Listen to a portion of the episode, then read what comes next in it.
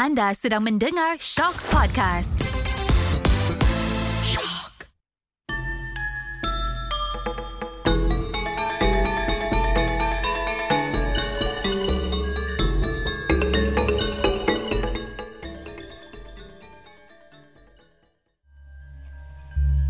Kisah Lagenda Ikan Patin. Cerita legenda ini bermula dengan seorang nelayan yang bernama Awang Gading yang menemui seorang bayi perempuan di atas batu di tepi sungai saat dia pulang dari memancing. Kononnya, bayi itu adalah keturunan raja ikan di sungai tersebut. Oleh kerana merasa kasihan dan simpati, si nelayan pun membawa bayi itu pulang ke rumahnya untuk dijaga dan dibesarkan seperti anak-anak yang lain. Bayi itu kemudiannya diberikan nama Dayang Kumunah. Selama dalam asuhannya, si nelayan telah mengajar Dayang Kumunah dengan pelbagai ilmu pengetahuan dan budi pekerti yang baik. Sehingga kan Dayang Kumunah pun membesar menjadi seorang gadis yang cantik, bijak dan berbudi pekerti luhur. Setiap pemuda yang melihatnya pasti akan terpikat kepadanya. Pada suatu hari, seorang pemuda tampan dan kaya yang bernama Awang Usop telah melewati rumah orang tua Dayang Kumunah. Pemuda itu melihatnya sedang menjemur kain, dan pada saat itu juga Awang Usop langsung jatuh hati kepada Dayang Kumunah dan berniat untuk menyuntingnya sebagai permaisuri hidupnya.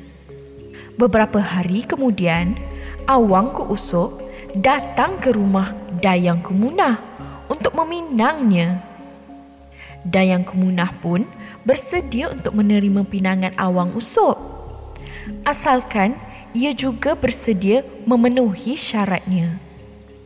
Syarat Dayang Kumunah yang harus dipenuhi oleh Awang Usop adalah untuk tidak meminta Dayang Kumunah ketawa walau sekalipun.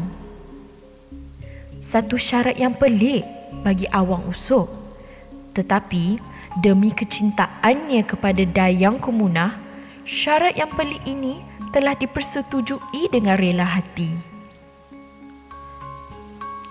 Setelah kata sepakat telah dipersetujui oleh kedua-dua pihak, akhirnya seminggu kemudian mereka pun telah disatukan di dalam satu pesta perkahwinan yang berlangsung dengan gilang gemilang. Semua kaum kerabat dan tetangga kedua mempelai telah diundang bagi memeriahkan suasana perkahwinan tersebut. Para undangan pun turut bahagia menyaksikan kedua pasangan yang bagai pinang dibelah dua. Sama cantik, sama padan disatukan. Dayang Kumunah, gadis yang sangat cantik, dan Awang Usuk, seorang pemuda yang sangat tampan. Mereka pun hidup berbahagia, saling mencintai dan saling menyayangi. Namun, kebahagiaan mereka tidak berlangsung lama. Beberapa minggu setelah mereka menikah, Awang Gading, ayah anda Dayang Kumunah, meninggal dunia kerana sakit. Ini membuatkan Dayang Kumunah sering bersedih kerana kehilangan ayah yang telah mendidik dan membesarkannya sejak dari kecil lagi, biarpun bukan ayah kandungnya yang sebenar. Hingga berbulan-bulan lamanya, hati Dayang Kumunah diselimuti perasaan sedih. Untungnya, kesedihan itu segera terubat dengan kelahiran anak-anaknya yang berjumlah 5 orang. Kehadiran mereka telah menghapus ingatan Dayang Kumunah kepada ayah endanya. Ia pun kembali bahagia hidup bersama suami dan kelima-lima anaknya. Namun, Awang Usop merasa kebahagiaan mereka kurang lengkap kerana semenjak mereka berkahwin, tidak pernah dia melihat Dayang Kumunah ketawa. Pada suatu petang, Dayang Kumunah berkumpul bersama keluarganya di serambi rumah mereka. Saat itu, si bongsu mulai dapat berjalan dengan bertatih-tatih. Semua anggota keluarga tertawa bahagia melihatnya, kecuali Dayang Kumunah. Kerana keinginan yang amat sangat, Awang Usop meminta isterinya untuk ikut tertawa. Namun, Dayang Kumunah menolaknya, tetapi suaminya terus mendesak. Akhirnya, ia pun menuruti keinginan suaminya itu. Di saat dia tertawa itulah, tiba-tiba tampak insang ikan di mulutnya.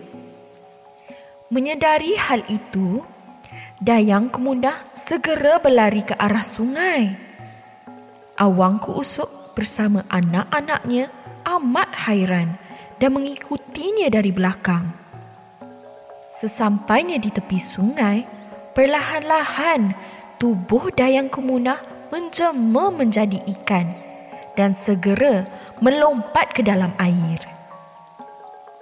Pada masa itu, Awang Usuk pun baru menyedari kekilafannya kerana dia sudah memungkiri syarat sewaktu mereka hendak melangsungkan perkahwinan dahulu. Di kala itu, tiada apa yang dapat dilakukan kerana segalanya sudah pasrah.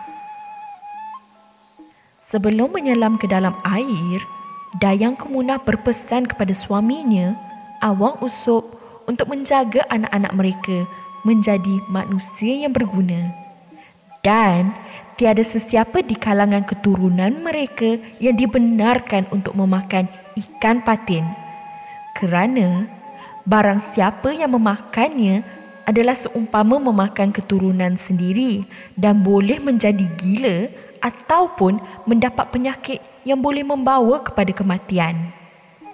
Awang Usop dan anak-anaknya amat sedih melihat Dayang Kumunah yang sangat mereka cintai itu telah menjadi ikan.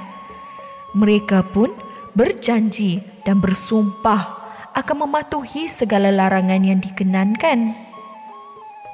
Maka, sumpahan ini diteruskan ke atas semua keturunan mereka selepas itu. Jadi, itulah kisah Lagenda Ikan Patin.